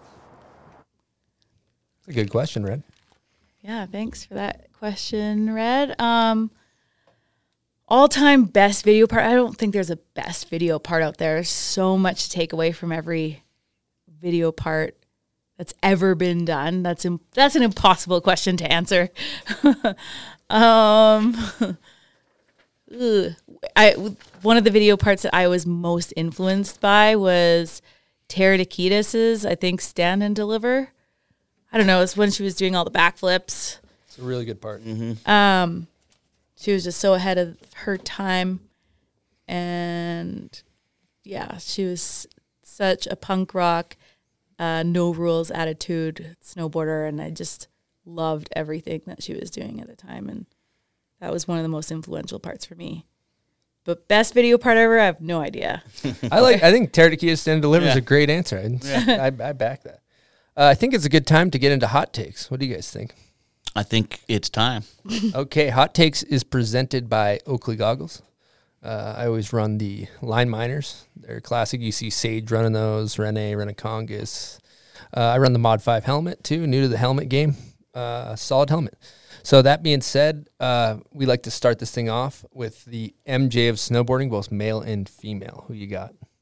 MJ of snowboarding, female. I think that's an easy que- answer for me. I would say Jamie Anderson. Just since the early 2000s, holding up strong at the top of her game. And I just don't see her slowing down anytime soon. So, Jamie Anderson for women. And for men, it's really hard for me. I don't know. There's so many goats. But uh, Gigi Rüf, his creativity in snowboarding shines. And he was a super big inspiration. That's a great, It's a answer. great answer. Yeah, he probably doesn't get the he doesn't get the shine he Mhm. deserves in on our show for that. Um, I like that answer. Uh, we got a new one. We started asking who's the most underrated. Underrated female, Darrah Reid. uh, there's so many under. I feel like all of Canada is underrated. the whole country of snowboarders. I would second that. Yeah. They don't always get the shine they deserve. Yeah. Also, you know who snowboarding I really appreciate? Uh, Elias Elhardt. Um, yeah, he's so good. I love following him. You got some great projects online. Uh, we got another one we like to ask: uh, high backs over the pants or pants over the high backs? You know what? I don't even. I don't even pay attention if, if my you- pants are over or under. You don't. I Then think that means just, that they're they're they're they're, under. under the high backs. Yeah, if you'd you're not to paying attention, then they're under. You'd have to actively put them, Yeah. put Oh, 'em over. okay, It's yeah, a then whole they're process under. to go I've never done it personally. You what? Never put mine over the. Yeah, I've never been over the high back guy No. myself. But, people do it. That's kind of OG when people are rocking Putting them over, the over? high backs. That's like some some old school. Back in the day, Jeremy Jones and you watch like old. Um, Is that where you see it? you can see like there's there's tons of pros like um, uh, JP Solberg or like kind of that era. There there's guys that used to rock it. Um, if you watch old Mack Dawg videos. Now, next question: Who's got the best style on a snowboard? I'm gonna have to say Zoe has the sickest style I've seen in a long time. She's just insane. I love watching her snowboard. I love it. That's a solid answer. Uh, and then we got uh, we got another one. If you could go heliboarding with three people in the world, just fun times. You're going to cruise some pow turns, have a good time with some buds or whoever you want to take, celebrities doesn't matter. Uh, who who you taking? Who you going with? Um, who am I taking? Hmm. Jeff, obviously. I'd be taking Jeff. Um, It would actually be amazing if you didn't take Jeff. He's sitting here in the audience. He's right here. do I need to all act bad. Heli? um, who else would I take? Um, probably Marie France and Spencer, the current crew I'm shredding with all the time. So you get the dream. You get the dream heli on the reg. Dream heli every day for you, huh? Yeah. Just No, one I'm not every day. Once a year. Once Uh, a year. Barely. I mean, yeah. The budgets aren't Once what they- every few what they were. No, yeah, no, they're not. We we had young Dolly on the show. We asked him who he'd take. He said Mike Tyson. he was putting Mike Tyson in that heli. oh, famous people. yeah. What about Oh. famous? Who you got for famous heli? Stevie Nicks would be a Yeah, great. Stevie Nicks. put her in the Santa heli. Gold. Um, who else? Uh, I imagine Santigold shreds, huh? With her Stevie Nicks, Yeah. Santigold, and Mike Tyson would And be a great Tyson. crew. be a good heli. yeah, I don't know who else. Mike Tyson, boxing gloves on. Amy Schumer. Oh, there it is. Oh. Keep Yeah. it, keep it humor, Fun. humor going in Yeah. that heli. Yeah, I, I don't know how they do on slope. I think Santigold could probably hold it down, but I'm not sure how. Stevie Yeah, I think Santigold, and that's Santa, it. yeah. Okay, last one we got worst trend in in snowboarding or in life, for that matter. Take it however you want.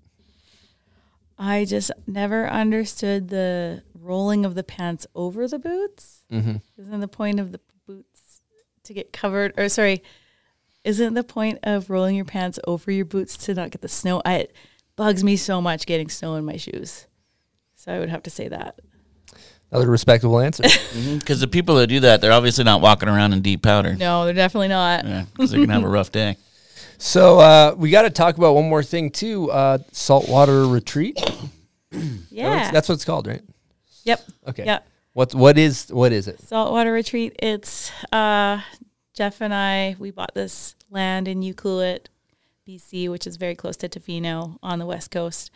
Uh, little fishing town, and we're building a little retreat, like 400 square foot cabins. Um, we started with two 400 square foot cabins, and we've got a sauna and Japanese ofuro tubs.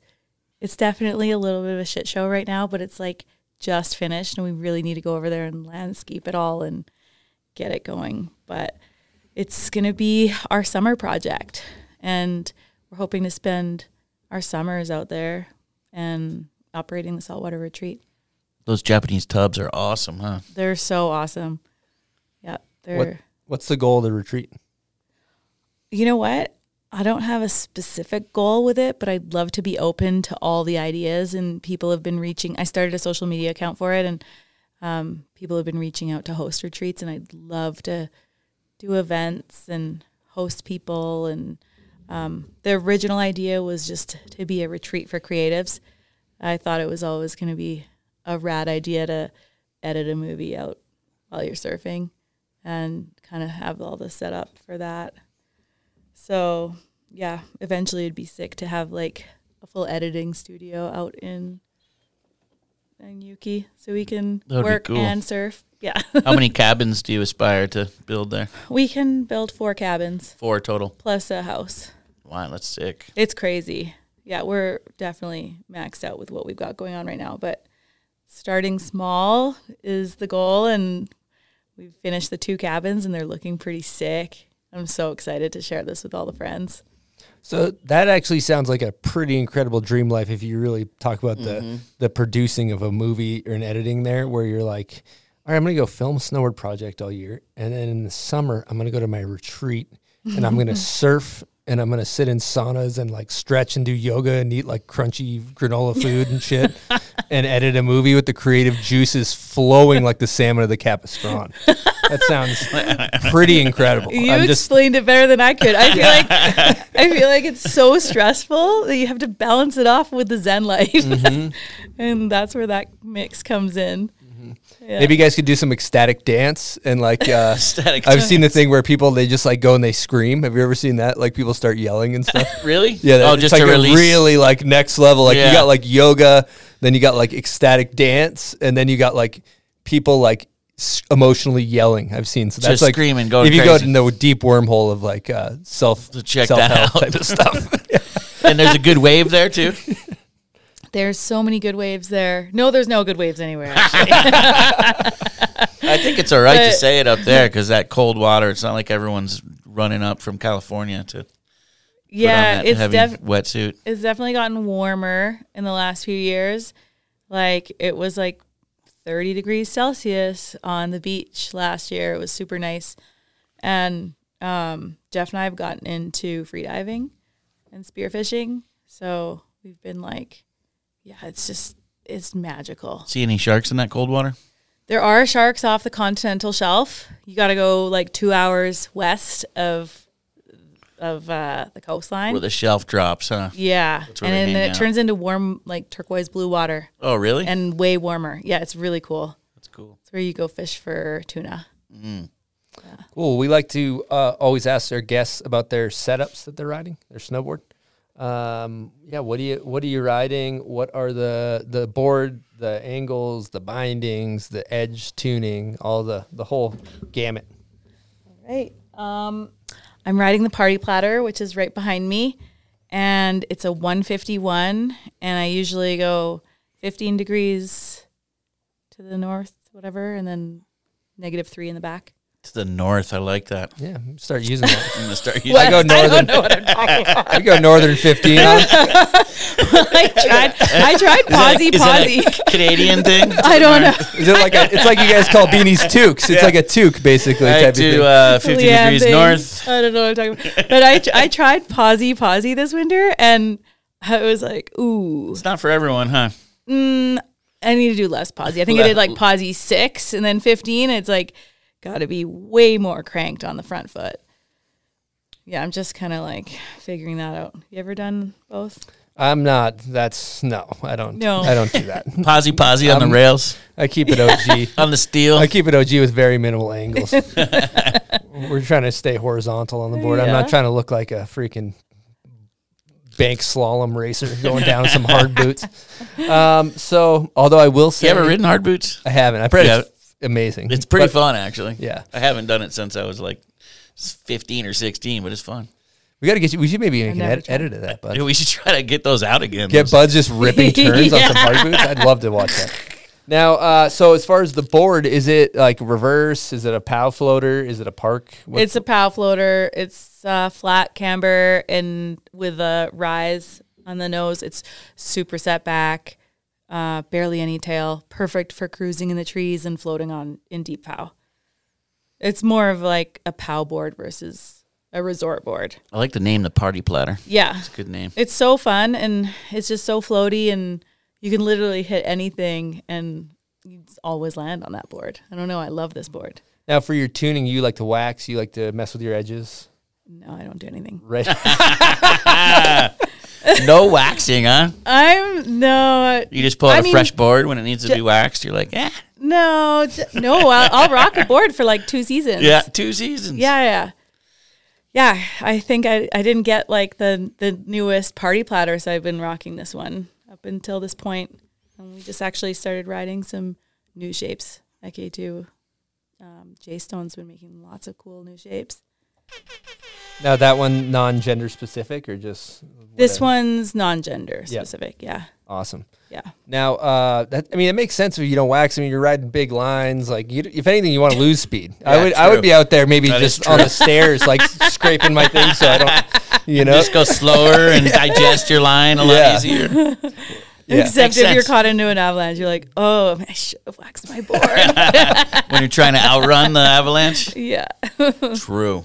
So you got some current projects you've been working on and stuff. Do you want to elaborate on any of those? Yeah. Um, so this last winter, I worked with two different projects. One was fabric and with Robin Van Gyn spearheading it, and the other was the approach film with this director Anne Cleary, and they were both different. They they actually both of them were their own creative projects that uh, involved more than just like snow porn, and it was really cool to be a part of. Robin did a surf skate snow series. It's actually coming out this spring on a platform. Um, so that hasn't released yet. And my my particular episode was about community, and then um, I filmed with Juliette Pelchat. Kind of just brought her out into the backcountry and showed her the ropes, and Robin's crew documented that. And yeah, there's a lot of different topics from environmentalism to activism, um, community, and and highlighting skateboarders, skate like a girl, uh, Paige Alms, surfing big waves. There's so many athletes involved. It's really inspiring to see. So super proud of Robin for just biting off the biggest project in the world. It was so impressive. Um, so there was that, and then the approach film is about highlighting women, um, adaptive athletes, and black athletes, and in skiing and snowboarding. So that was a really fun project to be a part of. Although with COVID, it was just hard because I didn't actually get to hang out with the crew. But seeing the final project, it's on the North Face YouTube channel. Yeah, Yeah. that's that's awesome. It, that now I have a question in regards to that stuff too, because there's you know I was doing some deep dive dives. There's so much like content on the North Face channel of all all these little like little content pieces and projects like shorter short film style projects. And what are your thoughts on working on like the short film more like uh, pieces versus like the two year runway films, big production movies? I think it's really fun to do it all. Um, I think the the short pieces are quick hits and can and center like the short pieces can be about anything. Like it doesn't necessarily need to be a banging snow porn video, but it can highlight something about somebody's life that is pretty inspiring. So I, I'm pretty down to be a part of those short pieces. And then obviously like the two year projects are so fulfilling. you work so hard to grind to get like the best shots you can to be part of a film and and those are just I think those are a staple in our sport. We have to have those. Well said. Yeah, that's that's uh you need those big marquee films to to show like showcase snowboarding and and the the the peak of riding and the big tricks, but you you need the the personality uh storytelling as well. I, I, I love it all as well. So Yeah.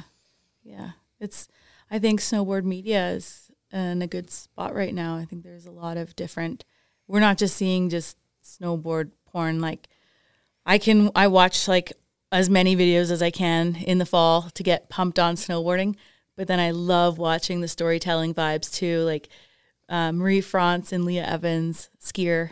Um, they did this Patagonia project and they did this traverse, and it was nothing about skiing or snowboarding. It was just about them suffering the whole time. The Traverse. Yeah, it Wow. was it was the Bugaboos to Rogers Traverse, but it was just filmed so well. It was it basically just showcased like the relationship between them struggling, and it was it was such a good film, and I appreciated it a lot. And it's not something that I would think about putting together, but it was so well done and inspirational in in its own way. So I think, yeah, it's important that just a have- gnarly Traverse or what? Oh yeah, it's like Check that out. It's uh I forget what the name. It's a creative project right there. Making It was- a movie on a Traverse. And Marie loves suffering. She's Really? just like, I'm going on this trip. And I was I like, can't wait to suffer. and then, and but she truly suffered. Really? and, yeah.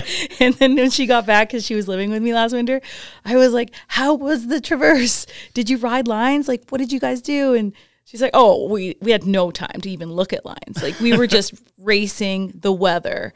Because it's dangerous. You're Yeah. doing that. You only have a certain amount of food. You're like going 200 kilometers from one end to the other end, and and they ended up coming out in the middle of the night and and she was like and i will never recommend a traverse with skiers because They're way better at well it, right? they're just just so efficient Yeah. so much faster Yeah. and uh, she's like i would do that with snowboarders but i think it was it was tough Trying to keep up with the ski. yeah Well, and i i got sandbagged going out with christina lusty and brette harrington last year they're like two badass mountaineer skiers for north face and just they're just so much faster yeah It's funny how some people just like to suffer, huh? Like Yeah. some people go snow camping and just love it, and other people go and they're just like, I will never do that again. Yeah. I know. Just Well, if shivering the Yeah, just- entire night. just in freezing and But if you never have- dry. if- And if you have the right gear, it's like it's fine. It can be cushy. yeah, Yeah. Yeah, I can't, I can't say I've had similar experiences sleeping in the mountains. I'm just like, yep, never doing that again. Yep. My, especially here in Utah, I've snow camped like where I'm like 30 minutes from my bed. I'm yeah, you're like, yeah, why, I why don't have I know why doing I this? did Why that. am I sleeping here? Jeff and I did a camping trip up la- uh, up Whistler at the top of the mountain last year, uh, or two years ago, and I had the Inferno sleeping bag, the North Face, like you know, 800 fill. I woke up in the morning. I'm like, oh, that was actually not that bad. And then he's just like, "Ugh." you could get him one of those too. Like, He's got the Oh. Walmart special. He's completely blue. I was like, why didn't you wake me up? You, and I put him in my sleeping bag right away. I'm like, you need a warm up. You're He's like, this was twenty dollars ninety nine Yeah. at Canadian Tire. wow. Yeah, we did it again this year. And no wonder why you like snow camping. You ride for North Face. Yeah, very lucky. All that equipment. Yeah, it's awesome. Now, um, what do you think about Timmy Hortons? Just before we wrap this thing up, Oh, you know, I meant to bring some Tim Biebs for you, and I forgot. we would have hammered those. No? That would have been a nice addition Uh, to the set. I will say this though, I love Timmy tidbits Hose. I've been on trips with E-Stone. Not a big fan. He's not. I don't He's like know. again. We're going again. It's just uh, I don't know. well, maybe not for the coffee, but the, the donuts. coffee is horrible. Yeah. You know, let's be honest. We're gonna lose our Canadian viewership if you keep talking like this. But I, I have learned you don't go to Timmy Ho's and get a latte. You just got to get the drip coffee. Enjoy the donuts. Buds thinks he's in Beverly Yeah. Hills or some Yeah. shit. You It's don't like get a, you're sa- a you don't get a sandwich because it's gonna taste like cardboard. Yeah, You it's just got to go Timbits and a drip coffee, and then you're golden. Yeah, you like don't really want to order the Timbits, but you order them anyways. You're like, oh, I'll have one, and then it's like ten gone. Gotta get the Timbits. Or somebody orders the 50 pack. oh yeah, that's if somebody gets a banger in the streets. You Yeah. get the fifty pack. Ooh. yeah, and then you're just like super carb loaded and uncomfortable and like borderline diabetes for the rest of the trip. It's really good. There's just Timbits rolling around the van frozen for the Did you next guys- 10 days. Did you guys see the commercial with uh, Justin Bieber? No, I haven't seen it. Oh, it was a thing. He was he had his own line of Timbits. Oh really? It was called the Tim Biebs. Oh, he had the Timbits? Yeah, Wow. yeah, and there was merch. I got a Duke. There's a he had a pro model toque with uh with the donuts. That's dope. He did, and we it was at our dirty San- secret Santa, and I stole it off Jackie. And she's like, "No, Little uh, sidebar fun fact: Buds was backstage at uh, at Bieber uh, last week. Yeah, it's pretty dope. I'm a I'm a belie- uh, believer. Is that what they're called? I'm a believer. backstage for him Yep. singing or Yeah, it was his concert. No way. Yeah, it was pretty sick. cool. Good times. Did you meet Hailey? No, that's it's the day actually she had her uh, heart issue last week. She had a stroke. What? Yeah, last week. The day of that young. concert. Yeah, she's okay though. Oh, geez. For all the believer fans out there, she is okay. Oh, okay, Oh, glad sending clear love up. to her family. She is okay. He actually got he got off stage right to the PJ out of Salt Lake that night. Oh, And apparently that's how he rolls. Actually, every concert just out. jumps in the jet right right after he finishes set. He's just escorted to the car and whoosh, right to the airport on his own jet. Whoa, getting it done. That's why he has to stay on tour all the time because he got to feed that jet all that money. so you got to stay on tour. It's just a vicious cycle. Well, uh, I it's true. and Tim Hortons. Oh, what's I that? bet Tim Oh, Hortons. yes. Oh, Tim Hortons. Yeah. Timmy Those Hose checks pays pretty nice good. for a, That uh, checks a are donut. nice. Yeah, Yeah. donut sponsorship. yeah. Hey, don't- we're, we can need do to get a little advertising. bomb- the They bomb should reach hole. out to us. The bomb donut hole. Yeah, absolutely. We could do a Timmy Hose line. I would love Oh, to that'd be advertise epic. for them. Pick out our own donut flavor. Yeah, you'd have to start liking the. You'd have to start liking their products. I love Timmy Hose, man. Hit us up, Timmy. All right. Well, uh, Leanne, it's been a hell of a podcast. I think we're pretty good to wrap this thing up. Um, before we do that, do you want to throw out any thank yous? Yeah, lots of thank yous. Um, so grateful for all the support I've had over the years. Um, thanks to North Face, Dragon, um, Black Diamond, Hyundai, K2, and Vans. Very grateful to the supporters and all the friends and everybody that's helped me along the way, and my girls' crew, the Full Moon crew, and Jeff, and you guys. Well, thank you so much for coming on the show, Leanne. It's been a hell of a chat with you. Uh, I hope you guys have a great, uh, you know, rest of your pregnancy and everything goes great, and your your baby get, comes out and is just doing back sevens off of natty win lips before we know it. Sponsored in six months. Six month old sponsorships. Um, He's gonna get in those little North Face baby kits for sure. Oh yeah, those are swag. Yeah, there's some nice gear. I bet. Nor- yeah, I bet North Face makes some dope little baby It's stuff. huh? the cutest.